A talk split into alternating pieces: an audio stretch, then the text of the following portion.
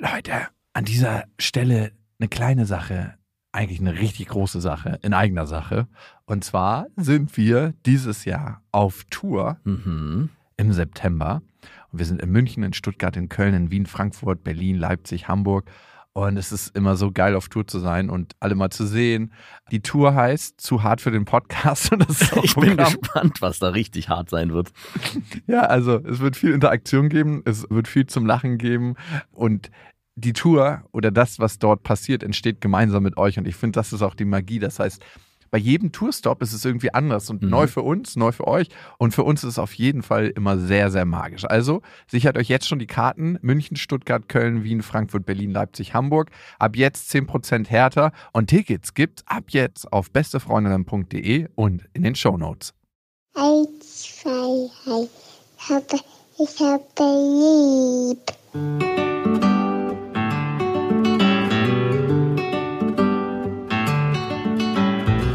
Das sind beste Vaterfreuden. Keine bösen Wörter. Die Fremde, alte Schöpfe! Setz dich bitte hin. Der langweilige Podcast übers Kinderkriegen mit Max und Jakob. Hallo und herzlich willkommen zu Beste Vaterfreuden. Hallo und unser Thema heute ist, worin machen uns unsere Kinder besser? Und äh, vielleicht auch nicht in allen Dingen, vielleicht machen sie uns auch ein bisschen schlechter. Und wir haben einen Gast, Robin Blase. Danke, dass du da bist. Ja, danke, dass ich eingeladen wurde. Wir hatten ja schon mal das Vergnügen und zwar, du bist eine Hälfte der Lester-Schwestern. Das heißt, du machst einen eigenen Podcast und du bist YouTuber und hast eine eigene Produktionsfirma. Also sehr, sehr medienaffin. Und du bist vor allem eins, und das ist das Wichtigste, Vater von einer Tochter. Was ich wirklich nicht gedacht hätte, weil du bist so ein Vater wie ich, den man draußen nicht erkennt. es gibt so Väter, die man erkennt, das ist Max. Was? Doch, du bist so ein typischer, so mit so einem ausgeblichenen roten Kombi kommst du um die Ecke gefahren und man merkt einfach sofort so, oh, das ist ein Vater. So, Also ich, ich möchte jetzt nicht sagen, aber ich fahre tatsächlich auch einen ausgeblichenen- roten, roten Kombi. Also. Nein, wirklich, Wirklich? Warum rot? Äh, kann, also ich verstehe es bei Ferrari und ich verstehe es bei manchen anderen Automarken. Ein Kombi in Rot, das verstehe ich einfach nicht. Wie kam es dazu? Den haben wir geschenkt bekommen. Ja, Das ja, ist das al- alte Auto der, der Eltern meiner Freundin. Der Ähm, wird wahrscheinlich aus der ersten Generation immer noch weiter verschenkt, auch aus dem Autohaus. Wenn man, wenn das Autohaus einen roten Kombi sich holt, so, den müssen wir irgendwann verschenken. Ich meine, so ein Kinderauto kannst du auch nicht mehr weiter verkaufen am Ende. Das ist ja so runtergekommen. Ich wahrscheinlich ist bei euch ähnlich, oder? Das, also die Kekskrümel kriegst du da nie wieder raus. Ja. genau. Die verdreckten Rückbänke, also wirklich. Da muss ich sagen, da wehre ich mich noch so ein bisschen gegen. Ich, hab- ich lege immer so eine Decke unter im Auto. Ich bin nicht so autopenibel, aber gerade bei sowas ist so eine Sache. Du bist noch am Anfang, man merkt es. Ja. Wir haben uns überlegt hier bei Beste Vaterfreuden, dass wir ab und zu jemanden einladen möchten, der das Vatersein nochmal aus seiner eigenen Perspektive erzählt oder vielleicht auch mal das Muttersein. Da haben wir uns noch nicht so drüber ausgekekst. Eigentlich nur Väter. Weil ich finde, das ist einfach ganz spannend, wenn jeder mal so ein bisschen was dazu beiträgt. Wie ist die Vorstellung gewesen von dem, wie es werden könnte und wie ist letzten Endes der schreckliche oder auch schöne Ist-Zustand? Wie alt ist deine Tochter denn eigentlich? Ist jetzt gerade zwei geworden. Hast du so einen richtigen Geburtstag gemacht? Ja, Wirklich? Also hast du dich selber auch verkleidet eigentlich? ich habe mich nicht verkleidet, aber wir haben so einen Kindergeburtstag gemacht. Wir haben im Haus mehrere Kinder, die genau gleich alt sind. Aha. Und natürlich inzwischen auch befreundete Eltern und haben so eine richtige Kindergeburtstagsfeier gemacht mit Ballons und Kuchen und Sind die Gäste oder die Eltern, die dort waren, waren das eure Freunde oder die Freunde der Kinder? sowohl als auch, würde ich sagen, ja. Weil genau an dem Punkt bin ich ja auch gerade. Es war ja gerade Halloween und wir haben auch große Halloween-Party gemacht und waren bei Gästen und es waren natürlich alles Freunde von meiner Tochter. Jetzt nicht unbedingt Freunde von mir, was sich aber mittlerweile auch gewandelt hat. Also ich bin auch erstaunt, wie sich das verändert, wie man am Laufe der Zeit auch Freundschaften über die Kinder kennenlernt Mhm, und dann absolut. auch in sich in solchen Bereichen bewegt, wo man vorher gesagt hätte, also eine Halloween-Party hätte ich vor drei Jahren nicht gemacht. Wir haben auch darüber diskutiert, früher wären die Türen und das Licht aus gewesen bei uns zu Hause und mittlerweile muss man leider auch selber Süßigkeiten da haben und Tür offen lassen. Und Aber nur Biosüßigkeiten, ist ja klar. Ich frage mich immer bei manchen Eltern, wie konnten die so ultra langweilig werden? Und dann wird mir bewusst, die waren vor den Kindern schon langweilig. du hast also zu mir rüber geschielt. Dich hatte ich da, mein Unterbewusstsein Immer. hatte dich im Gedächtnis. Okay, wie war das bei dir? Bist du so auf dem regulären Weg Vater geworden, wie zum Beispiel Max? Der hatte das ja lange geplant. Also auf dem regulären Wert auf jeden Fall, Also, ja, Geschlechtsverkehr. ähm, GV. also funktioniert alles noch unten. fun funktioniert alles. Bei beiden. Ein ja. Schuss, ein Treffer Nicht- oder wie nicht, war's? Ja, also die, es, es war tatsächlich nicht geplant. Welche ähm, Verhütungsmethode habt ihr da verwendet? Eine Kupferkette. Ach, tatsächlich. Ja. Also ich dachte vielleicht Coitus interruptus. Manche denken ja, das funktioniert Nein, ganz nein, nein. Deine Freundin hat ihn um den Hals getragen, deswegen ist nicht Genau, sie hatte, sie hat einfach Schmuck angehabt und ich dachte, das reicht doch. nee, eine Kupferkette und die ist, äh, die, die hat, die hat versagt. Das passiert wohl mit derselben statistischen Wahrscheinlichkeit wie auch bei der Pille zum Beispiel. Ah, okay. Also doch Ähm, relativ sicher, ne? Relativ sicher, aber es kann halt auch passieren, dass es eben nicht sicher ist. Aber das ist ja auch eine Sache, der man sich, glaube ich, immer bewusst sein muss. Ich habe mich tatsächlich, und das bereue ich jetzt im, im Nachhinein, ich habe in Amerika mal gelebt, bin da auch zur Highschool gegangen. Und wir hatten in dieser Highschool damals, in der Schule, mit irgendwo 600 Schülern dran waren, hatten wir, glaube ich, 16 Schwangerschaften. Wow. Ähm, weil das halt in Arkansas war, also erzkonservativ und da wird halt unter anderem im Bio-Unterricht beigebracht, dass Verhütungsmittel nicht bringen und du lieber gar keinen Sex haben sollst vor der Ehe, weil sonst kommt Gott und bestraft dich. Bio-Unterricht, ne? Da habe ich damals gedacht, wie kann einem sowas passieren, dass man da nicht vorsichtig genug ist? Tja, Ja, das ist genau so ein Thema bei mir gewesen. Ich dachte immer, man muss so minimal Assi sein, wenn man ungeplant Vater wird. Und auf einmal war ich der Assi. Also bei mir war das ja äh, relativ ähnlich. Fruchtbare Tage, nicht fruchtbare Tage war unsere Verhütungsmethode. Die berühmte Temperaturmethode, die hatten wir schon sehr oft hier angesprochen. Ja, da gibt's noch nochmal Unterschiede, ne? Temperaturmethode und fruchtbare Ah, Tage okay. ja, und nicht fruchtbare Ich Tage. dachte, das ist miteinander verknüpft, dass man darüber herausfindet, wann die fruchtbaren Tage sind durch die Temperaturmethode. Eigentlich zählst du im Kalender, wie viele Tage du vor deinem Eisprung bist und dann kannst du nochmal ganz genau messen mit der Temperaturmethode. Aber du merkst, ich tappe da auch ein bisschen im Dunkeln und Wer hat bei euch gezählt, wollte ich gerade fragen. Du oder deine Freundin? meine Freundin. Wie lange wart ihr denn zu dem Zeitpunkt zusammen? wir waren zu dem Zeitpunkt, als wir herausgefunden haben, dass wir Eltern werden, viereinhalb Monate in einer Fernbeziehung. oh. Also hattet ihr euch zwei Wochenenden gesehen?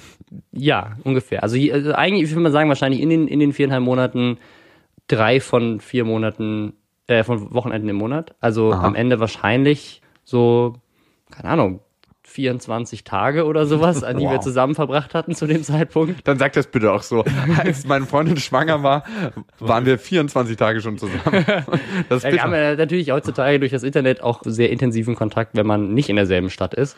Aber es war schon in dem Moment sozusagen, kannten wir uns noch bei weitem nicht so gut, wie wir uns jetzt kennen, würde ich sagen. Aber trotzdem war ich mir an dem Zeitpunkt auch schon sehr sicher, dass das eine Frau ist, die ich liebe und mit der ich mir auch auf jeden Fall vorstellen kann, den Rest meines Lebens zu verbringen. Wirklich? Äh, ja, also ich, Wow. wir waren in, in der Beziehung, weiß ich nicht, es hat einfach von Anfang an sehr gut gepasst. Trotzdem war der Moment, in dem ich herausgefunden habe, wir werden Eltern oder ich werde Vater. Im ersten Moment wusste ich überhaupt nicht, was ich damit anfangen soll. Ich hatte an dem Tag habe ich ein Video gedreht, das hat relativ lange gedauert, das war irgendwie schon so 11, 12 Uhr abends und ich war relativ fertig und dann habe ich eine, eine SMS bekommen, also eine WhatsApp-Nachricht bekommen von ihr.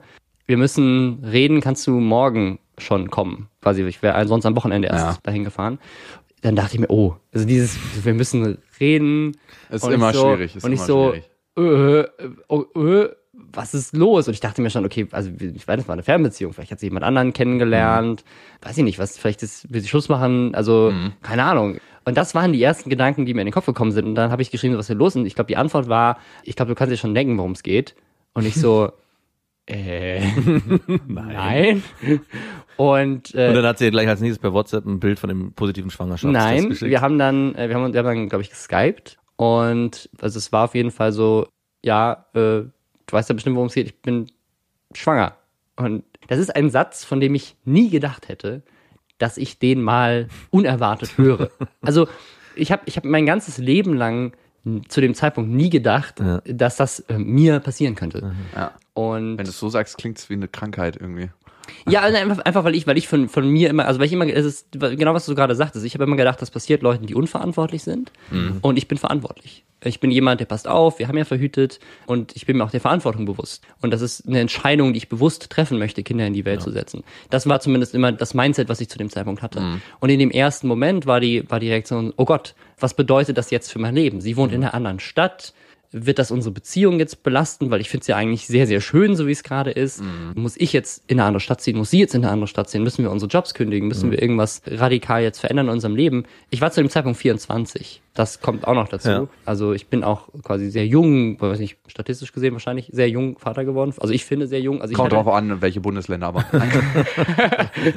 also ich hatte in meiner Lebensplanung zu dem Zeitpunkt hätte ich eher gedacht 34 oder sowas. Also Ja. so zehn Jahre habe ich noch, bis ich mich dieser Verantwortung stelle und mich bewusst dafür entscheide, dem Ganzen jetzt mehr Zeit zu widmen. Auch gerade, weil ich jetzt auch immer noch, aber auch zu dem Zeitpunkt, was mein Business angeht, so gerade noch voll in diesem Aufbau war. Das, das wächst gerade alles noch. Ich bin also ich, so finanziell noch gar nicht an so einem Punkt, wo ich denke, so ich habe diese Rücklage, ich bin selbstständig. Also ganz, ganz viele so verantwortungsbewusste Dinge, die für mich zu dem Zeitpunkt, also auch, dass man ja so gesellschaftlich länger zusammen sein müsste und eigentlich schon zusammen wohnen müsste. Und all diese Dinge, die eigentlich noch gar nicht geklärt waren, standen halt in dem Moment alle auf einmal mir gegenüber. Und ich muss auch sagen, als Vater, wo wir jetzt schon hier bei einem Podcast sind, wo es um Väter geht, fand ich diesen Moment ein bisschen unfair.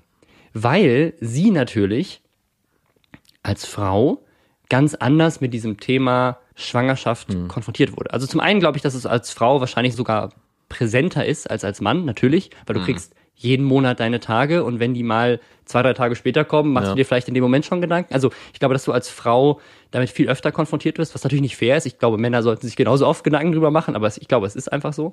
Natürlich bist du auch so traurig wie das ist, als Frau diejenige, die äh, im ersten Moment von der Schwangerschaft zumindest für neun Monate noch mehr betroffen ist als der Mann. Deswegen beschäftigt sie sich wahrscheinlich auch mehr. Und das war halt dieser Prozess. Ich glaube, in dem Moment, wo sie mich angerufen hat, hatte sie halt schon mehrere Stunden, sich mit dem Thema auseinanderzusetzen und für sich sozusagen Eine Entscheidung äh, getroffen. Eine Entscheidung zu treffen und sich darüber Gedanken zu machen. Sie hatte zu dem Zeitpunkt schon mit, ich glaube, drei Freundinnen gesprochen. Was? Ja, das ist halt, also, klar, ich meine, sie hat, Ja, klar. also ich meine, der erste Moment ist erstmal, Der Vater ist jetzt zweitrangig. Ich entscheide das erstmal nein, so will ich das gar nicht sagen. Also Also, Not kriege ich das mit meinen Freundinnen. Wir ziehen in eine lesbische. WG. nein, also ich, ich, das ist, ich finde das auch völlig, völlig normal. Ich meine, wir waren ja noch nicht so lange zusammen und Eben. sie musste ja diesen Schwangerschaftstest erstmal machen und ich glaube, also das war Ich für wusste ja auch gar nicht, mit, woran sie mit dir ist. Äh, das war natürlich auch für sie, also ich will damit gar nicht sagen, dass es für sie nicht auch ein ganz ja, spannender Moment war, weil du, also du merkst ja als erstes, und du bist ja auch diejenige, die die Nachricht überbringen muss. Das ist wiederum sehr unfair auf der anderen Seite. Aber sie hat natürlich erstmal dieses Ding, oh, meine Tage kommen zu spät, ich könnte schwanger sein, das ist ja so der erste Moment. Dann dieser Entscheidungsprozess, kaufe ich jetzt einen Schwangerschaftstest oder nicht? Du gehst in den Laden, nimmst vielleicht noch eine Freundin mit, damit du irgendwie moralischen Beistand hast, was ich völlig, also völlig legitim finde, so das ist klar. Ähm, Das sollte unterbunden und- werden von langer Hand. und dann nimmst du diesen Schwangerschaftstest, hast diesen Moment, wo du darauf wartest und findest es dann raus und hast diesen Moment sozusagen schon und musst dann entscheiden, so wie gehe ich jetzt damit um und hast ja diesen ganzen Prozess. Und ich bin in diesem Prozess in dem Moment ja nicht dabei gewesen. Und bis ich dann damit konfrontiert werde, erlebt sie auch meine Reaktion mit. Und meine erste Reaktion war natürlich leider, muss ich jetzt im Nachgang sagen, nicht quasi, ich bin nicht in Freudensprünge ausgesprungen, so, ja, ich bin Vater, voll geil, sondern es war eher so, oh, Wie war das denn für sie, dass du dann so reagiert hast? nicht schön. Also das kann ich aber auch nachvollziehen. Also für sie, muss man auch dazu sagen, für sie war, glaube ich, Kinderkriegen noch viel fester in der Lebensplanung schon verankert als bei Ist mir. deine Freundin älter als du, oder? ja. Und Aber, aber ist mir auch in dem Moment aufgefallen, so ein bisschen, als die Nachricht, die sie geschrieben hat, war, du kannst ja wahrscheinlich schon denken, was so, was los ist, wir müssen reden.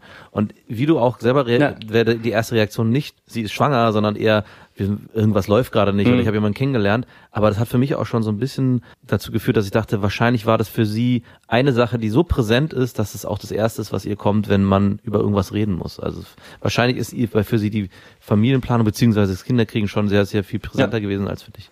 Und ich, also ich glaube, was, was, was bei ihr im, im ersten Moment, ähm, ist natürlich jetzt schwierig, so über ihre äh, Emotionen zu reden. Falls du das hörst, äh, Das ist gar nicht schwierig. Aber- Männer wissen da immer Bescheid.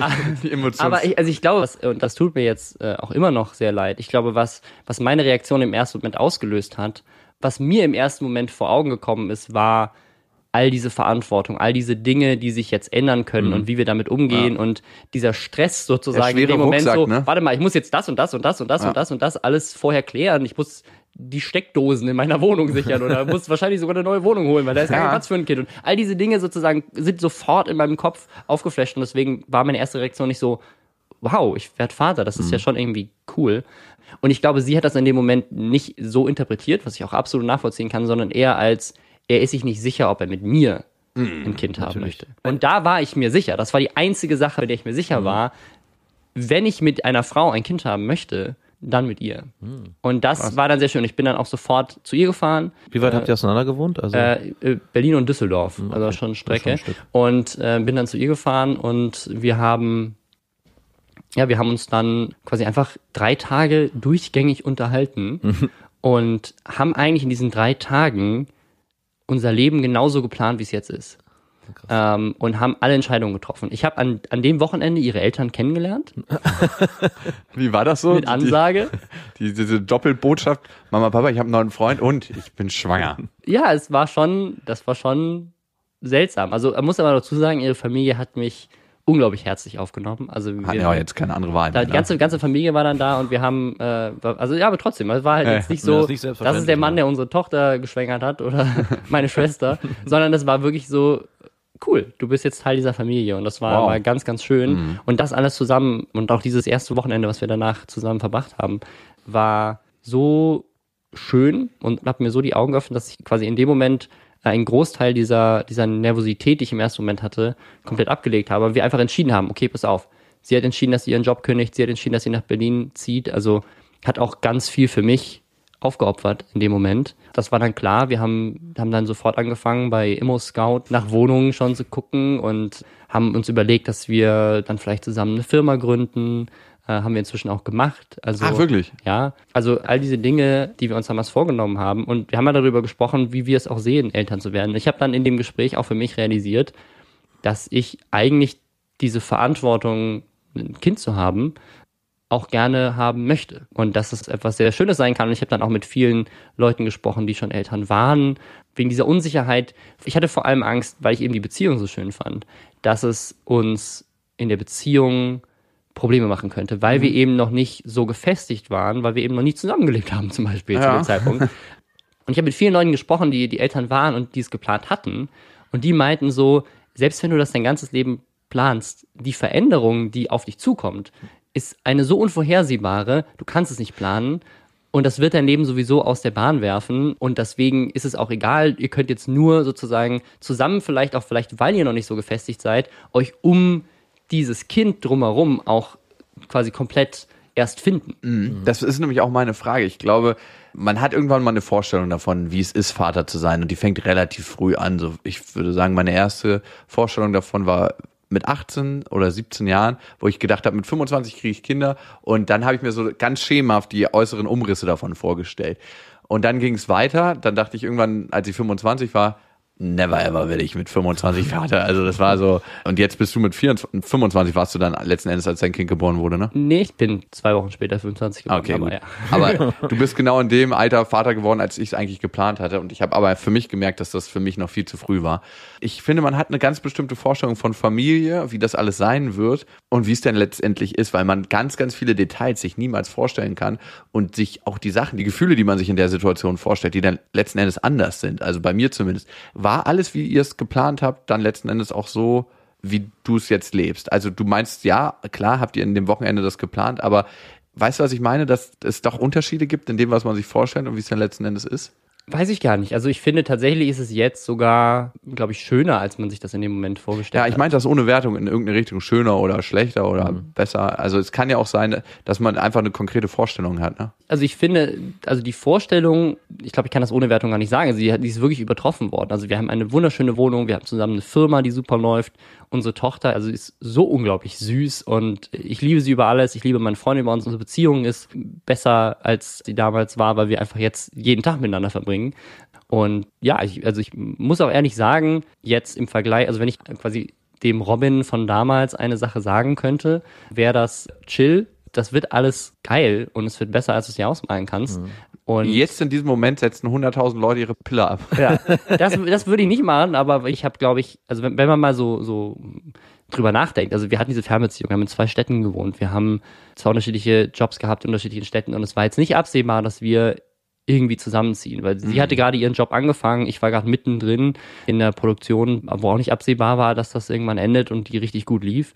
Und ich glaube, wenn wir nicht Eltern geworden wären in dem Moment, hätten wir uns wahrscheinlich vielleicht, oder weiß ich nicht, ich hoffe nicht, aber Aus den Augen verloren. Aus den Augen, weil einfach, weil es einfach, weil eine Fernbeziehung ja schon, finde ich, was Schwieriges ist. Ich, Ist eine ich hatte, Challenge auf jeden Ich hatte Fall. jetzt noch nie lange Zeit eine, also die längste, die ich hatte, hat viereinhalb Monate gehalten, dann wurde es eine, eine andere Art von Beziehung. Aber ich kann mir vorstellen, dass irgendeinem Paralleluniversum sozusagen wir nicht Eltern geworden sind und einfach, weil wir in zwei unterschiedlichen Städten gewohnt haben und es einfach schwierig gewesen wäre, dann diese Entscheidung zu treffen, ohne einen großen, triftigen Grund, warum man jetzt, also wer auch immer, aus einer Stadt wegzieht und seinen Job aufgibt, das wäre schwierig gewesen.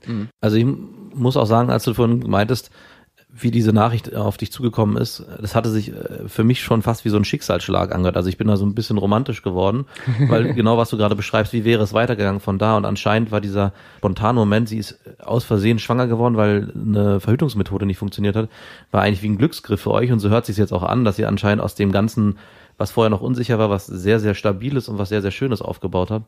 Absolut. Die Situation, die du beschreibst, und bei mir war es ja so, ich bin ja geplant Vater geworden. Als meine Freundin mich angerufen hat, und ich war damals auf dem Fahrrad und hat mir gesagt, es hat geklappt, wir sind schwanger. Und ich habe nicht freudestrahlend, freudig reagiert. Obwohl es bei mir so war, dass ich die ganze Zeit darauf hingearbeitet Mhm. habe, war so der erste Moment wie bei dir auch, dass ich erstmal dachte, um Gottes Willen, ja, alles, was jetzt irgendwie war, ist weg und irgendwie muss ich mein ganzes Leben neu orientieren. So ein kurzer Film lief ab, das ganze Leben ist vorbei. Also ich weiß nicht, ob ich da ein Sonderfall bin, aber ich glaube, bei Männern ist es generell oft so, dass für die in dem konkreten Moment, obwohl sie sich bewusst oder unbewusst dafür entscheiden, ein Film abgeht ja, und Ängste losgetreten werden, wie wird sich mein Leben verändern? Ich glaube, es liegt auch immer ein bisschen daran, was du erzählt hast, Robin, dass man sofort in die Planung geht.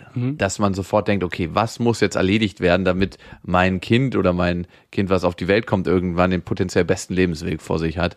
Und damit ist man sofort wieder am Organisieren. Und ich könnte mir vorstellen, dass die meisten Frauen sich erstmal mit dem Gefühl des Mutterseins verbinden. Also wie ist das Gefühl, Mutter zu sein? Und das ist viel, viel schöner, als sofort irgendein Tourmanager zu sein von einem Kind, was auf, auf den Weg geschickt wird. Genauso war es nämlich bei mir auch. Ich hatte lange Gespräche mit meinem Vater darüber und für mich war das Thema Verantwortung zu übernehmen ne? und vor allem meinen eigenen Lebensweg, wie ich so bis dato gelebt habe, zu verlassen, war so mein größtes Thema. Und er meinte, du hast für das Kind nicht mehr Verantwortung als für dich selbst.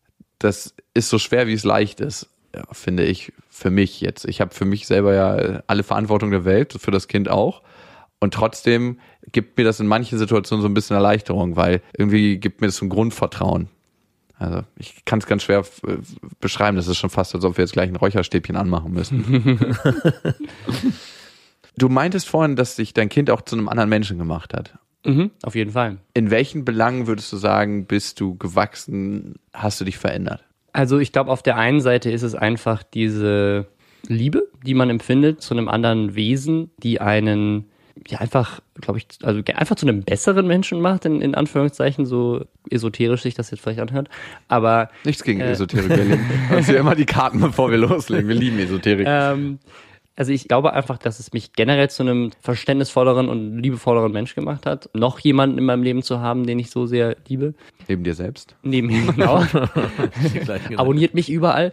Ähm, äh, das ist die eine Sache. Auf der anderen Seite, finde ich, habe ich auch einfach viel mehr Motivation für andere Dinge. Also ich stehe früher auf, teilweise gezwungenermaßen natürlich auch, aber es sorgt auch zu einem anderen, zu einem anderen Lebensstil. Ich merke, dass ich viel ordentlicher bin und quasi wir morgens inzwischen so ein Ritual haben, das Bett machen, Kind wickeln, Zähne putzen, Frühstück machen, Kaffee kochen. Also wir haben, wir haben so einen, so einen richtigen Rhythmus in unserem Leben durch dieses Kind, eine Sache, die ich vorher nie hatte. Gerade als Selbstständiger, so als Internet-Influencer ist natürlich mein Leben eigentlich immer gewesen, 17 Uhr aufstehen, drei Stunden Videospiele spielen, äh, einen Tweet raushauen, 10.000 Euro verdienen und wieder ins Bett gehen. Living Un ungefähr so. Aber jetzt inzwischen ist es halt wirklich ein geregelter Tagesablauf mit geregelten Mahlzeiten. Ich achte mehr auf meine Gesundheit. Ich habe tatsächlich, bevor das Kind geboren wurde, bin ich einmal zum Arzt gegangen, habe was gemacht, was ich noch nie habe machen lassen. Ich habe mich so komplett durchchecken lassen. Mhm. So habe meine Impfungen auffrischen lassen, habe alles machen lassen, so Bluttest und so. Also eine Generalüberholung. Genau, weil ich aber wissen wollte, so hey, bin ich so, da muss ich noch irgendwas verändern an meinem Leben, damit ich äh, auch möglichst lange für dieses Kind da bin. So, das Mal davon abgesehen, dass du als 24-jähriger Mann wahrscheinlich Alkoholiker und Kettenraucher hättest sein können. Und, äh, da wären trotzdem gute Werte bei rumgekommen. wahrscheinlich.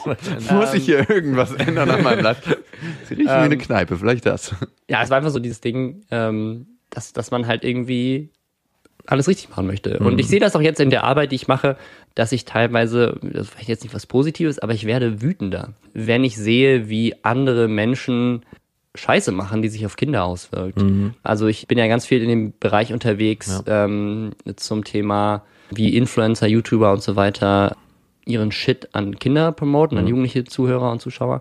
Ich habe jetzt gerade vor kurzem ein Video online gestellt zu dem größten Twitch-Streamer in Deutschland, der Glücksspiel promotet, illegales Glücksspiel an kleine Kinder. Wow. Ich glaube, dass mich das vorher auch gestört hätte, aber es hat mich jetzt richtig wütend gemacht, weil ich gedacht habe, was ist, wenn meine Tochter das wäre, die, weil sie zu irgendjemandem aufschaut, genauso wie ich in dem Alter zu Leuten aufgeschaut habe, davon verleitet wird und ihr Leben zerstört bekommt von so jemandem. Das schwingt jetzt immer irgendwie mit im Hinterkopf und deswegen, ich werde wütender. Ja, die Bezugnahme ist eine andere. Ja. Also ich glaube, das ist, geht ja nicht nur um deine Tochter, sondern du kannst auch viel mehr dich verbinden mit anderen Eltern. Du wirst Vater aller Kinder in dem Moment, wo du Vater wirst. Ja. Also auch, auch mit ähm, meinen Eltern. Also ich Ja, finde, ja. ich habe eine viel bessere Beziehung zu meinen Eltern, seitdem ich selber Vater bin, weil ich jetzt zum ersten Mal wirklich verstehe, Mhm. was die für eine Liebe für mich empfinden und was die alles für mich getan haben. Ähm, und. Was sie auch für eine Leistung erbracht haben. ja, was sie also, für eine Leistung gemacht haben, was sie, was sie, was sie aufgegeben Ja. haben, was sie, was sie finanziell geleistet haben. Für mich Mhm. geht es nicht gerade billig. Und all diese Dinge, die ich halt als Kind immer für selbstverständlich Mhm. hingenommen habe und die ich jetzt als Vater natürlich auch für selbstverständlich meiner Tochter gegenüber Mhm. halte, aber wo ich natürlich trotzdem verstehe, dass das nicht immer einfach ist. Also- und das haben sie für mich geleistet. Für mich war auch ganz extrem, dass was für schöne Momente meine Eltern auch mit uns als Kindern Mhm. erlebt haben. Ja. Also man hat immer nur vor Augen so diese Pubertät und diese ständige Auseinandersetzung. Man will jetzt endlich aus dem Elternhaus weg. Dann wird man erwachsen und dann verträgt man sich. Also ich hatte jetzt keinen Streit mit meinen Eltern, aber man verträgt sich auf gewisser Weise und findet eine Ebene. Aber als ich meine Kinder dann zum ersten Mal auch mit denen gespielt habe, Vormittage verbracht habe, habe ich erstmal gesehen, ey krass, meine Eltern haben das mit uns auch so gemacht und die hatten auch eine unglaublich schöne Zeit. Es war was ganz anderes, was ganz Besonderes und konnte mich dann auch nochmal in ganz anderen Licht sehen. Also man lernt seine Eltern nochmal ganz anders kennen und sowieso, wie alles überhaupt funktioniert. Und man war vorher wirklich regelrecht naiv, was man bei vielen Dingen. Und genau auch auf diese Sache, was Einflussnahme auf Kindern, das ist, finde ich, schon sehr weit gedacht und finde ich auch gut, dass du jetzt schon, weil ich habe das für mich nicht so bei meinem bei einer dreijährigen Tochter, dass ich jetzt schon sehe, ey, was passiert mit einer, was passiert mit den 13, die von so einem Typen beeinflusst werden. Also ich bin immer noch so bei, bei so Geschichten, wenn ich ihr irgendwann abends kam wir ein Ritual, wo wir fünf Minuten Pepper Woods gucken und Pepper Woods ist fragwürdig in dem, was sie in gewisser Weise macht.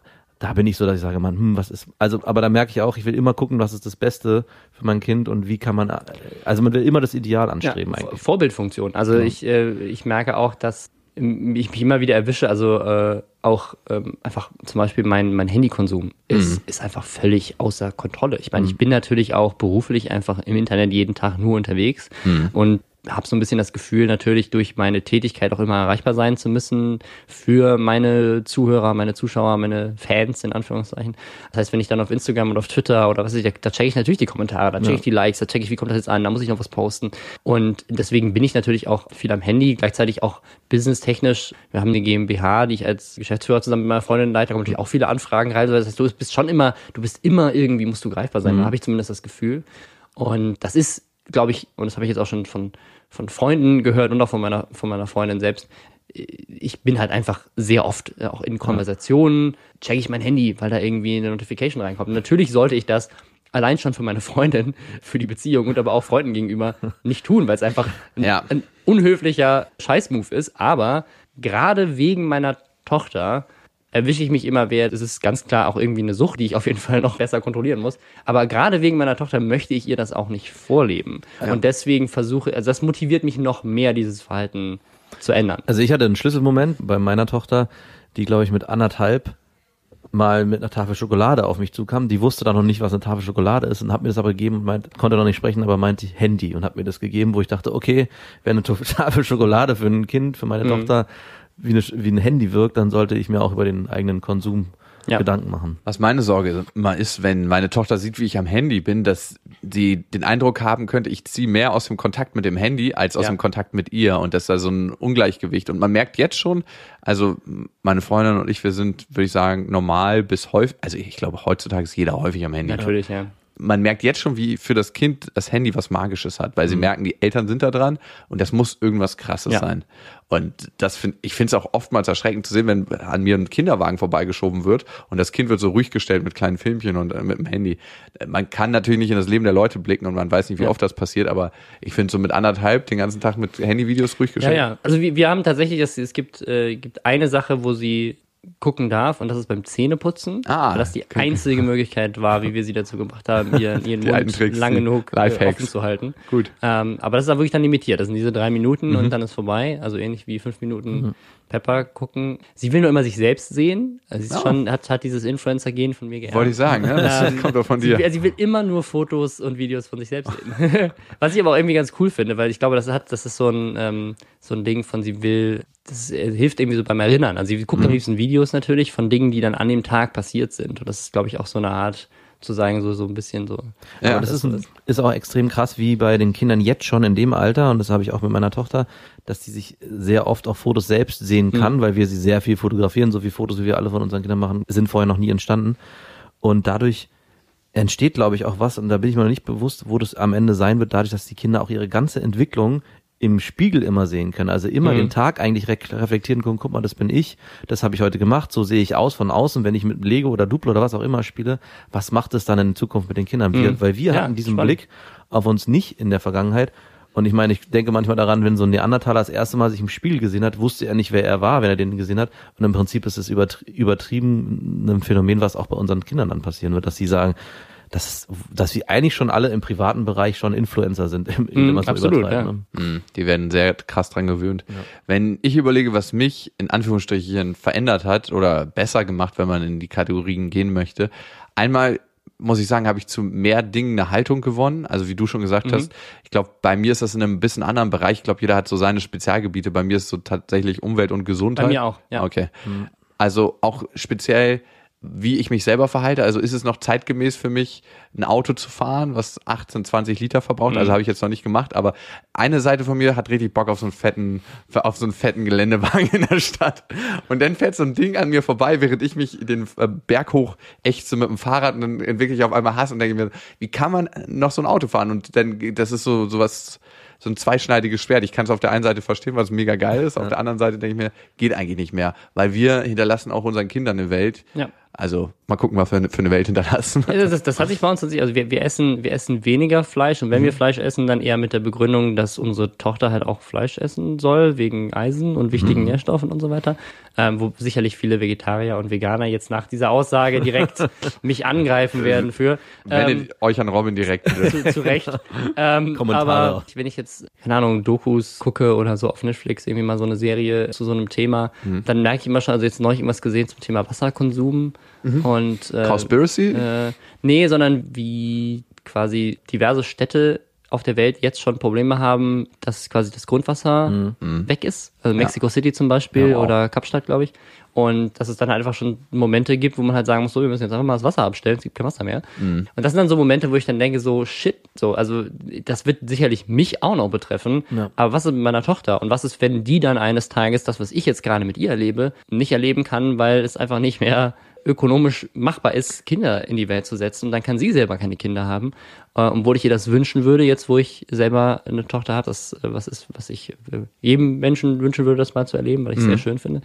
Aber das sind so Momente, wo ich dann wirklich nachdenke, habe ich vorher auch schon, aber das finde ich rückt das noch viel mehr in die Perspektive. Wenn man solche Sachen hört wie UN sagt 2030 ist Schicht im Schacht hier und dann denkt man so, okay, da bin ich halt dann schon irgendwie 30, 40 Jahre auf der Welt, aber meine Tochter ist da noch nicht mal volljährig. Was bedeutet das? Muss die, lebt die dann in ihrem Erwachsenenleben in, in so einer Dystopie, äh, wo, wo wir alle um Wasser kämpfen und den dritten Weltkrieg auskämpfen darüber, wer jetzt die Kuh oder das Schaf noch schlachten darf oder so. Also wie wird das, wie wird das enden? Und das sind halt so Momente, so, wo man sich dann echt, finde ich, nochmal ganz andere Gedanken macht. Ja. Dann die Frage kommen wird, Papa, warum hast du denn eigentlich nichts dagegen getan? Absolut und zu Recht. Weil ich faul war und ein SUV fahren wollte. und der war, hat, sich, hat Spaß gemacht, hat, war richtig geil. Also ich meine, die Situation gibt's ja ganz oft auch im Alltag, wo ich erlebe, Plastikspielzeug ist das beste Beispiel. Oder auch äh, Süßigkeiten, die verpackt sind, in welcher Form auch immer, wo ich dann sage, eigentlich würde ich mich da konsequenter verhalten, oft, aber oft gibt es Situationen, die kannst du gar nicht steuern. Dann kriegen andere Kinder irgendwelche Süßigkeiten oder haben irgendwas, dann will meine Tochter das auch. Und dann ist, bist du immer in diesem Zwiespalt. Verbiete ich jetzt Dinge, die dann zu einer Traurigkeit in der aktuellen Situation führen, weil ich weiß, in der Zukunft ist es besser, oder lasse ich das zu, weil ich jetzt auch die Situation in gewisser Weise leben will und es auch nicht lebbar ist, immer alles konsequent zu verbieten oder was heißt verbieten, da eine so eine harte Linie zu fahren. Und ich finde, das ist so mit eine der Sachen, die sich für Eltern als schwierig gestalten, da so einen Mittelweg zu finden und für sich auch immer im Reinen zu sein. Ja, man kann den eigenen Konsum verändern, dann braucht man Genau. seinen äh, Kindern nicht aufdiktieren, aber selbst das ist ziemlich schwierig, finde ich. Also wenn man ganz ehrlich ist, man will das Leben, was man jetzt führt, nicht 100% komplett verändern. Also ich habe einen Kumpel, der kauft nur noch Secondhand-Sachen. Also kauft sich nichts Neues mehr. Ja. Außer bei Schlippern, da macht er eine Ausnahme, sagt. Was ich durchaus nachvollziehen Ich kann. meine, aber- da könnt ihr auch einfach keine tragen. Aber dann trotzdem Fairtrade und Bio-Baumwolle ja, und was ganz ich. genau. Und wahrscheinlich schon von zwei anderen Leuten dann mit benutzt. Was ich okay finde, aber ich merke für mich selber, dass ich mich damit noch schwerer tue. Also alle Sachen, die man relativ leicht umstellen kann, so, ich meine, man kann relativ leicht, das ist dann natürlich manchmal eine monetäre Frage, von normalem Einkauf auf Bio-Einkauf umswitchen. Also Ja. das geht relativ leicht, aber es, andere Sachen finde ich sind schwieriger. Wenn man zum Beispiel gerne mal coole Klamotten trägt, dann ist es schwieriger, alles nur noch Secondhand zu kaufen, weil Humana hat halt geile Sachen, aber nicht immer das, was, worauf man Bock hat. Oder äh, Autofahren ist halt auch genauso ein Thema. Oder wir fahren jetzt Wakeboard zusammen und haben ein Boot. Ähm, und das ist auch immer ein Thema. Blast sich da jetzt was in die Umwelt oder nicht? Und verzichte ich auf den Spaß oder nicht? Und Ja. Und wenn du es dann noch mit deinen Kindern machst, hast du sozusagen noch doppelt Spaß und ist es genau die Situation, die ich meine, ne? du bist einerseits ist es was Cooles, wo die auch dran Spaß haben, andererseits musst du dich dann fragen, müsste ich das eigentlich verhindern oder was anderes machen, eine Fahrradtour? Das ist ein bisschen wie Saufen. Also man trinkt heute und säuft sich was an und hat riesen Spaß, aber morgen wird auf jeden Fall ein Scheißtag. Und das ähm, auf die Welt bezogen. Wir saufen uns jetzt ein für die nächsten 30 Jahre, aber die Jahre danach Ja, werden wir wahrscheinlich den Todeskater haben. Also 30 sind es vielleicht in Deutschland noch, aber in anderen Ja, Ländern, es anderen Orten jetzt. der Welt ist es ja schon soweit. Also Der Sommer hat es ja auch schon gezeigt. Ich, also ich finde, es ist auch völlig legitim zu sagen, von jetzt auf morgen alles zu verändern, reißt mich zu sehr aus meinem Leben raus. Oder teilweise ist es ja auch um einiges teurer, sich ähm, in allen Bereichen zum Beispiel Bio zu kaufen. Aber ich finde es völlig okay zu sagen, ich gehe halt jeden Tag äh, einen kleinen Schritt. Also zum Beispiel achte ich jetzt immer darauf, dass ich keine Strohhalme kriege, weil ich trinke sowieso nicht gerne aus Strohhalmen. ähm, oder es gibt ja immer mehr Bars und Restaurants, die jetzt diese dicken Glasdinger haben, die für dich völlig okay sind. Oder wir haben jetzt angefangen, meine Freundin hat so Netze gekauft, ähm, so Stoffnetze. In, wenn wir einkaufen gehen und Obst und Gemüse kaufen, tun Ja. wir das jetzt immer in diese Stoffnetze, anstatt dass wir jedes Mal wieder so eine Plastiktüte fürs Obst rausholen. Ja. Und wir achten auch darauf, dass wir viel Bio kaufen und, und so weiter, also besonders meine Freundin. Und das äh, ist, finde ich, sind, sind alles Momente, wo man so dann diesen, diesen, diesen Schritt geht. Ich gucke, dass ich nicht so viel Wasser verbrauche und den Wasserhahn nicht laufen lasse, wenn, um zu warten, dass es warm wird oder sowas.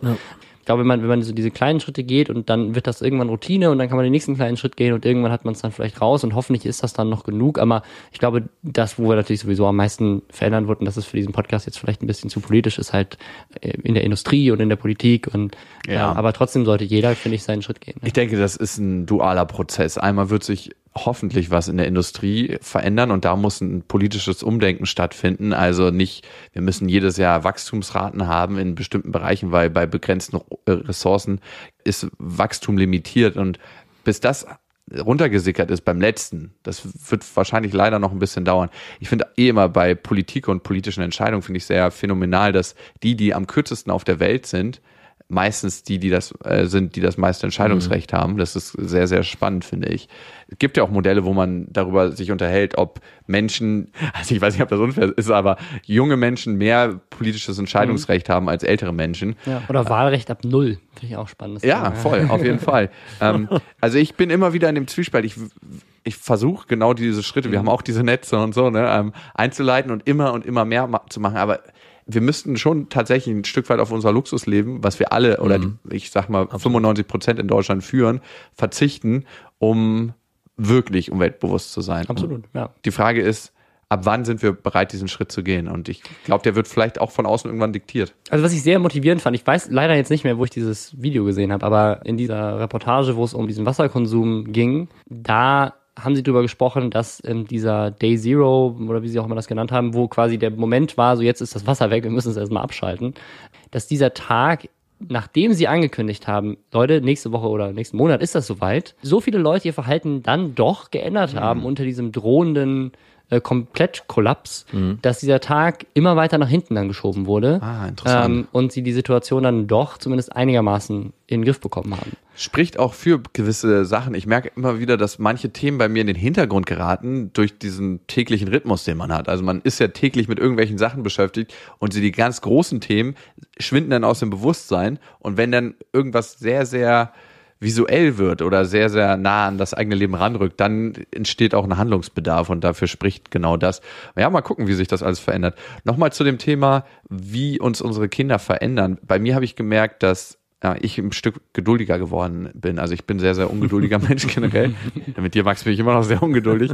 Aber ein Kind haben ist wie von der Autobahn abfahren und auf einmal auf eine Landstraße biegen und alles wird wie in Zeitlupe. Also man fährt auf einmal noch 40 km/h, hinter einen hupen die Autos. Also man blockiert ja auch ständig Gehwege mit dem Kind. Man hat einfach den Blick nach links und rechts und guckt sich dann, ah, guck mal, da weiden Kühe und hier fliegt ein Adler. Und also man, man genießt das Leben auf eine andere Art und Weise, die mir schwer viel auszuhalten am Anfang. Dieses, ich bin halt gerne auf der Autobahn unterwegs und komme an. Und Landstraßen waren bisher immer nicht so mein Ding, aber ich merke immer mehr, wie ich mich an die Landstraße gewöhne und das immer mehr wertschätzen kann. Und ganz nebenbei verbraucht der SUV dann weniger. also, Und ist umweltbewusster. vielleicht. ja, viel umweltbewusster. Die sie- sieben nicht belegten Plätze im Auto. also stellt ihr das bei euch auch fest, dass ihr geduldiger? Also in manchen Situationen. Also man muss in gewisser Weise sich äh, zurückfahren und äh, was ich auch äh, für mich erkannt habe, dass ich auf einmal Spaß an Dingen habe oder auch Lust darauf, die Sachen zu machen, wo ich früher gesagt hätte, und ich habe es ja vorhin schon angedeutet, niemals. Also Halloween war ein Fest, was ich absolut verteufelt, weil also mit sehr viel Plastik etc. um sich geworfen wird. Aber trotzdem ist es schön zu erleben, wie auch meine Tochter dann daran Spaß hat, sich zu verkleiden und wie das dann mit den Freunden ist und dann man sich mit Freunden trifft und diese ganze Veranstaltung gemeinsam genießt, wo ich dachte früher, auf keinen Fall. Ich will auf keine Halloween-Party, vor allem. Es geht auch ohne Familie. Plastik, mein Lieber. Frag mal meine Mutter, die hat uns früher die allerbilligsten Kostüme. Also einmal muss ich als Biene Maya gehen. Da hat meine Mutter mir so einen alten, hässlichen, gelb schwarz gestreiften Pulli geschenkt, Ja. mich angeschminkt und mir so hässliche Pappflügel gemacht. Ich durfte keine Waffen als Kind und ich wurde den ganzen Tag durch die Schule gejagt. ich, ich, das traurigste Bild von mir, ich hatte so ein richtig verschmiert, verheultes Gesicht, als ich wiederkam. Die durften alle Cowboy und Indianer sein Ja. und natürlich haben sie die Biene gejagt. Nee, mir ging es gar nicht so sehr um das Kostüm, weil das war noch okay, aber ich habe mir auch beim Herumlaufen ge- gedacht, wo die Süßes oder Saures, jetzt kauft jeder vorher Süßigkeiten ein, schmeißt sie den Kindern in den Eimer Kauf und die Kinder Äpfel. essen es wahrscheinlich alle niemals auf und ganz viel ande- landet am Ende wiederum im Müll. Also es ist so eine Kette von Verschwendung und Unsinn, wo ich dachte, was für ein Schwachsinn eigentlich. Eigentlich müsste man sich dagegen erwehren und das ist genau, was ich vorhin meinte, das ist dieser Widerspruch. Einerseits würde ich das ungern leben und weitergeben wollen, aber wenn ich dann sehe, dass es in dem Umfeld passiert, also man kann sich auch nur in gewisser Weise sträuben, ohne ich müsste dann meine Nee, Kind Tochter auslanden. Ne, beziehungsweise du könntest was anderes machen. Du könntest bei dir selber Äpfel verteilen und Mandarinen. Kennt ihr das noch, wenn man früher zum Nikolaus gelaufen Mhm. ist und irgendwo geklingelt hat und dann hat so eine alte Oma aufgemacht und so einen Apfel rausgegeben, man hat richtig Zorn gekriegt. so, genau. Oh Mann, ey, gib uns was Vernünftiges. Ich habe mir geschnittene Äpfelstückchen vor. Ich, die waren auch die, die auf jeden Fall Opfer unserer Silvesterattacken wurde. Die Genau. Oma. Hier kriegst du all unseren Zorn zu spüren. und Silvester ist genau das gleiche Ja, Beispiel, ne? Feinstaub ist, ist so krass. Ich glaube, 17 Prozent What? Oder sowas wird an Silvester rausgepustet, was sonst die quasi die Autos über das Jahr hinweg machen. Das ist so skurril. Das wusste ich gar nicht. Ich wohne ja an einem Ort in Berlin, wo quasi eigentlich jedes Wochenende gefühlt ein Feuerwerk stattfindet, weil gegenüber ein großes Plattenlabel ist und die, glaube ich, wenn ich das richtig lokalisiert habe, immer zur Neuerscheinung machen die immer ein schönes Feuerwerk. Cool. Und ist natürlich so 22.15 Uhr, man hat sein Kind zu Bett gebracht, schon ein paar Stunden vorher und dann pam, pam, pam. Aber man hat immer was zu gucken, darum, ich knall gar nicht mehr selber. Ich, ich bin visuell dem so oft ausgesetzt, dass ich das nie selber mache. Habt ihr andere Lebensbereiche, wo ihr sagt, die, da hat euch euer Kind besser gemacht? Also, weil ich habe ich hab tatsächlich noch einen. Ich würde sagen, dass ich ein bisschen feinfühliger geworden bin. Also ich schaffe es mehr, dadurch, dass ich, ich ja sehr auf meine Tochter achte und gucke, wie geht's ihr und wie empfindet sie das gerade, weil so ein kleiner Mensch kann sich nicht so richtig wehren, habe ich manchmal das Gefühl, so auch so, das hatten wir ja schon öfters mit auf den Arm nehmen und Kussi schenken und so. Ich warte immer, bis sie die Arme ausstreckt zum Beispiel. Ich greife sie mir nicht einfach so und Küsschen auf die Wange, da kann ich mich manchmal nicht so zurückhalten, weil es ist so, das macht man dann einfach und ich merke ja auch an ihrer Reaktion, aber dass man insgesamt so lernt, feinere Gestiken von Menschen zu lesen und so ein bisschen sensibler in dem Punkt geworden ist. Ja, also ich, ich glaube zu einem gewissen, das habe ich habe mir noch nie so drüber Gedanken gemacht, aber ich glaube zu einem gewissen Teil auf jeden Fall. Ich glaube, ich bin auch m, noch mehr verliebt in meine Freundin als vorher. Ah, krass. Ähm, einfach weil ich sie dabei beobachten kann, wie, was für eine liebevolle und tolle Mutter sie ist. Und All das, was du sagst, wäre ich gern. ich verkneife mir schon die ganze Zeit den einen oder anderen bissigen Kommentar. es ist alles sehr, es ist alles sehr Blümchen. Und, äh, aber ich, also, ich, mir geht's wirklich so. Ich muss, also Habt ihr so einen Familien-Instagram-Account, wo man euch folgen kann zusammen? Sie hat einen Instagram-Account. Aber nicht einen gemeinsamen, wo ihr so als Familie so und Familien-Account, einer wirft das Kind nochmal hoch, das sah gerade so schön aus. Und jetzt! Also ich, ich, ich, ich, ich weiß, was ihr meint. Das hört sich schon alles sehr, ja, irgendwie sehr Walt Disney-mäßig. Walt. Disney-mäßig an, aber es ist, es ist, also ich muss ehrlich sagen, ich bin wirklich sehr, sehr glücklich. In zwei Monaten kommt so raus, dass du eine hardcore-schmutzige Affäre hast mit irgendeinem so einem Porno. ja, mit einem Mann. ähm, Pornosdarsteller. mit Rocco Sifredi. War eine sehr Ähm, schwierige Zeit.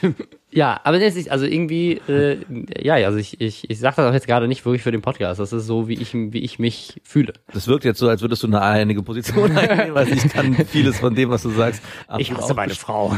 absolut bestätigen. Also die Zeit, also es gibt Nächte, wo ich jetzt gerade meine beide Kinder krank, wo ich da wirklich auch die beiden manchmal an die Wand klatschen könnte. Natür das will ich gar nicht bestreiten. Nein, nein, also es ja, gibt auch, natürlich. es gibt auch, also gerade am Anfang gab es natürlich auch schwierige Zeiten, Mhm. wenn man sich erst damit so auseinandersetzen muss, dass so ein Kind halt auch gerne mal eine Nacht über wach ist oder schreit oder Mhm. man auch einfach selber neue Verantwortung hat. Also gar nicht um es jetzt auf das, auf das Kind zu schieben, sondern auch man selbst irgendwie äh, damit umgehen muss. Und äh, das sind aber, finde ich, dann Herausforderungen, die einen auch in der Beziehung oder auch generell in allen Mhm. Beziehungen, nicht nur in der Beziehung mit dem Partner, zu einem äh, ja, konfliktresistenteren Menschen machen, der vielleicht auch dann auch, wie du meinst, einfühlsamer ist oder Ja. sensibler ist, weil du halt so ein bisschen mehr nachvollziehen kannst, wo bei manchen Leuten der Stress herkommt. ja. Äh, Aber trotzdem muss ich sagen, dass ich auch, seitdem ich Kinder habe, das ist die glücklichste Zeit meines Lebens. Also das Mhm. kann ich absolut bestätigen. Außer unser Roadtrip, den wir mal gemacht haben. Also die zwei Wochen.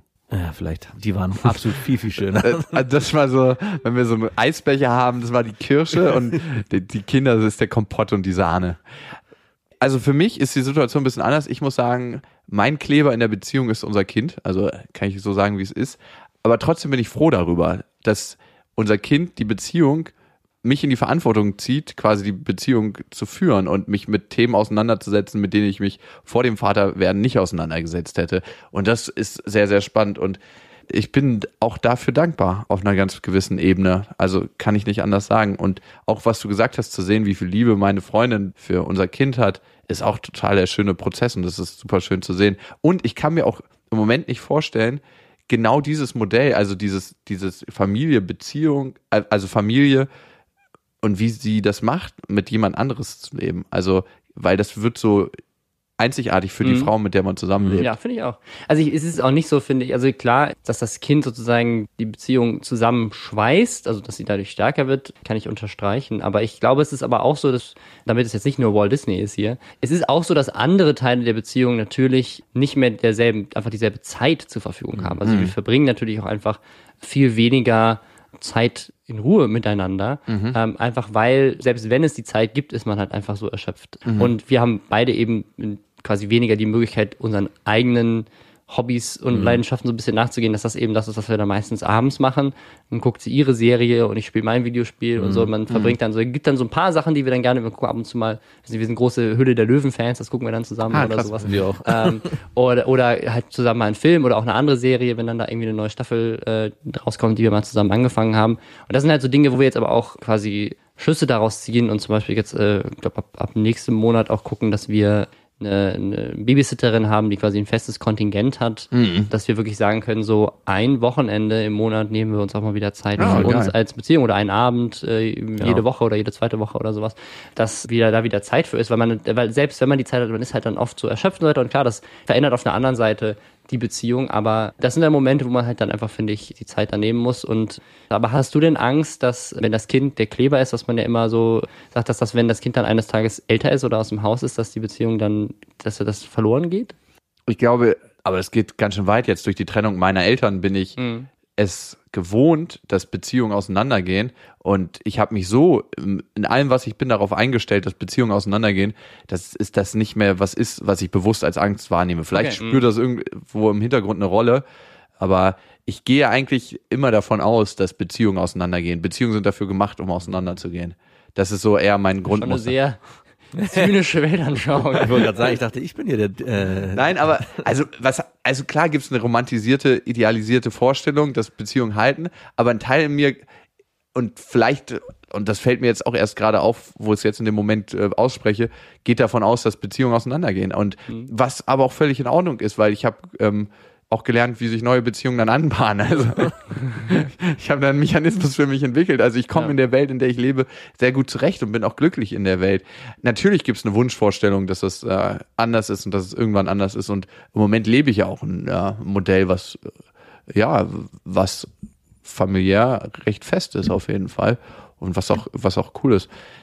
Ich habe nie verstanden als Kind, wie meine Eltern sich trennen konnten nach zehn Jahren, aber mittlerweile habe ich da auf jeden Fall mehr Verständnis für. War mir übrigens auch so. Also meine Eltern haben sich auch getrennt, als ich auch ungefähr 10, 10, 11 war. Trotzdem habe ich natürlich immer noch so diese äh, romantische äh, Ja. Walt Disney-Vorstellung, dass äh, Pixar, bei mir ist es Pixar, muss ich sagen. Pixar, aber Pix, ja. Pixar ist Walt Disney, oder? Ist, ist inzwischen auch Walt Disney. Ah, okay. Oder, ja. Also klar, die trage ich in mir und so, also ich lebe noch nicht jetzt diese ganz romantische Vorstellung, die ich immer davon hatte, aber ich lebe ein sehr schönes Leben.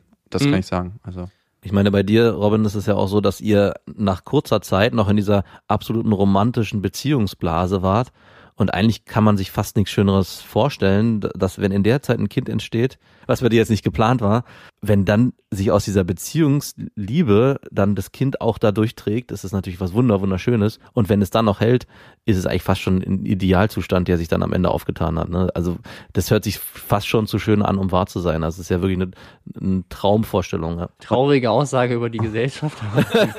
Aber ich, was ich auch praktisch finde an deiner Beziehung, in dem Moment, wo du mit deiner Freundin arbeitest, das Ding mit dem Babysitter, das ist ja Qualitätszeit. Ich meine, ihr habt ja die ganze Zeit Qualitätszeit zusammen. Ihr Das ist- arbeitet ja Das, miteinander. ist, das muss ich auch ehrlich sagen. Also das ist eine Sache, die Vor- und Nachteile hat, aber ich bin sehr, sehr, sehr glücklich darüber. Das war eigentlich ich, zynisch gemeint von mir, aber äh, tatsächlich weißt du es Nein, ins Positive nein, zu wenden. Ich, also wirklich, weil wir, weil wir, dadurch, dass wir zusammen dieses Unternehmen haben, haben wir ganz viel Zeit, natürlich, die wir arbeiten, aber die wir zusammen verbringen. Und wo Mhm. Schön. natürlich dann trotzdem Momente sind für Zärtlichkeit oder man redet Aber mal kurz man- den Schreibtisch weg, jetzt wird hier gebimst. man, man, ja, wir, wir haben da inzwischen Mitarbeiter, aber ähm, Ihr habt jetzt mal Pause. die sind relativ verstört. Ähm, da- man, man, man, man küsst sich dann nochmal oder man streichelt sich oder man zwinkert, man zwinkert sich zu oder man hat auch, man ist stolz aufeinander, weil der andere irgendwas Cooles gerade geleistet hat in Cool. der Arbeit oder sowas. Und äh, wir haben auch das ganz klar getrennt, dass wir unterschiedliche Aufgabenbereiche haben im Unternehmen und jeder so seine Projekte hat. Wir uns aber auch gegenseitig unterstützen. Und das,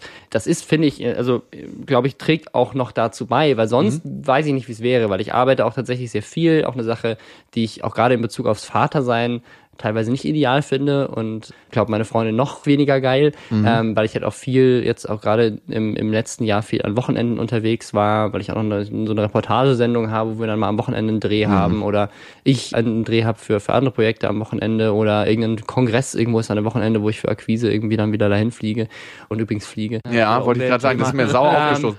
National fahre ich nur mit der Bahn.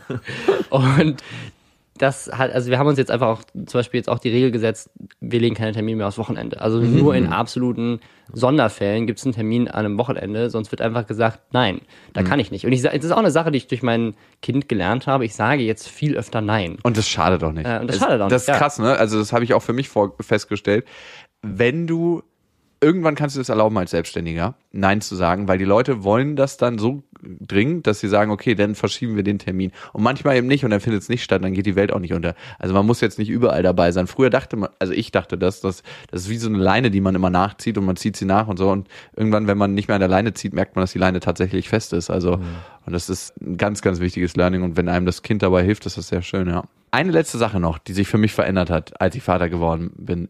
Ich würde sagen, dass ich vorher nicht so richtig gespürt habe, was Liebe ist. Also klar zwischen Eltern, aber mit der eigenen Tochter oder mit dem eigenen Kind spürt man das nochmal auf eine ganz andere Art und Weise. Und Liebe, glaube ich, macht Menschen im Generellen zu besseren Menschen, wenn wir jetzt bei diesem Hollywood-Bambi-Thema sind. Aber, also mich ganz speziell. Also mich macht es weicher und öffnet die Augen in vielen Belangen und ja, also ich weiß gar nicht, ich kann es gar nicht so in Worte fassen, wie man Liebe, glaube ich, einfach so nicht in Worte fassen kann, aber es ist auf jeden Fall ein angenehmes Gefühl.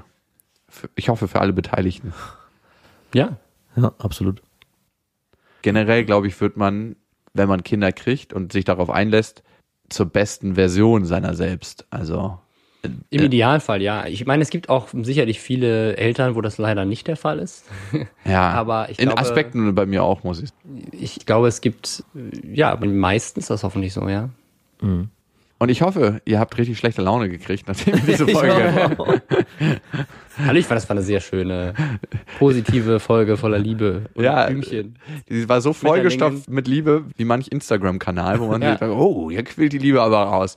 Oder wie man Kita im Berliner Raum. Ja, genau. Hier ist alles voll mit Liebe. oh Gott, wenn das Männer in unserem Alter sagen, hat es was Schmutziges. ja, schön, dass du da warst. Ja, danke für die Einladung. Wir haben uns das irgendwie gedacht, dass das gut wird und äh, unser Gefühl wurde bestätigt. Das war schön, wie wir uns auch unter den Tischen immer wieder berührt haben und wie hier die Magie Ja, stattgefunden ja hat. die, ich meine, die Räucherstäbchen hier sind wirklich auch ganz toll. Es riecht einfach so gut. Und ihr wisst ja, ihr könnt uns abonnieren auf Spotify, auf Deezer und auf iTunes und lasst uns da gerne eine Bewertung da, auch wenn ihr mal so eine Folge wie heute gehört habt, wo viel mehr Liebe da ist. Also, Das heißt, ich, ich, vielleicht bin ich aber mit der falschen Einstellung reingegangen. Nein, ist das nein, bei euch nein, immer viel mehr Hass? Oh, mein Kind, der heute Morgen schon wieder mein Auto verkratzt. Oh. ich glaube, weiß nicht, vielleicht ist es unsere private Dynamik, die sich hier auf dem Podcast Wahrscheinlich. Wahrscheinlich, ne? Wahrscheinlich. Und ihr wisst ja, es gibt kein richtig oder falsch. Erziehung ist einfach anders. Macht's gut. Das waren Beste Vaterfreuden mit Max und Jakob. Jetzt auf iTunes, Spotify, Deezer und YouTube. Der 7-One-Audio-Podcast-Tipp. Hallo, ich bin Lynn. Und ich bin Leo. Ihr kennt uns vielleicht schon vom True Crime Podcast Mord auf Ex. Eigentlich sprechen wir da ja jede Woche über Verbrechen. Aber da gibt es ja noch ein anderes Thema, das die Menschen und uns schon immer fasziniert hat. Die Liebe. Krasse Geschichten, die wirklich passiert sind. Bonnie und Clyde zum Beispiel. Cleopatra und Caesar Oder Diana und Charles. oder halt Camilla. Liebe gibt's bei True Love aber auch nicht nur im klassischen Sinne. Es geht auch um Familie, um die Liebe zum Beruf oder sich selbst oder Freundschaft. Am besten sind ja auch eh die Filme, wo dann am Ende steht, nach einer wahren Begebenheit. Das sind so Geschichten, die kannst du dir eigentlich gar nicht ausdenken. Ja. Und das gibt's jetzt eben als Podcast. Und das Ganze heißt True Love. Ja, der Name sagt's eigentlich schon. Aus True Crime wird True Love. Krasse Geschichten, Plot-Twist und verrückte Protagonisten. Es ist also in anderen Worten ein Podcast für alle, die True Crime hassen, aber auch für alle, die True Crime lieben. Macht euch bereit für ein neues Podcast-Genre, True Love. Oh, ich kann es gar nicht abwarten, euch die Geschichte zu erzählen von zum Beispiel dem Jungen, der nach seiner Mutter gesucht hat. Jahrelang, auch wenn ich wahrscheinlich dabei heulen werde. Oder die Geschichte von Sissy. Also der Film ist nichts dagegen. Ab dem 20. Oktober, überall wo es Podcasts gibt, True Love. Echte Geschichten, wahre Liebe. Voller Werbespruch, oder? Ja, aber es ist ja auch schön. Der Podcast macht ja glücklich. Ja, deswegen jetzt am besten direkt abonnieren.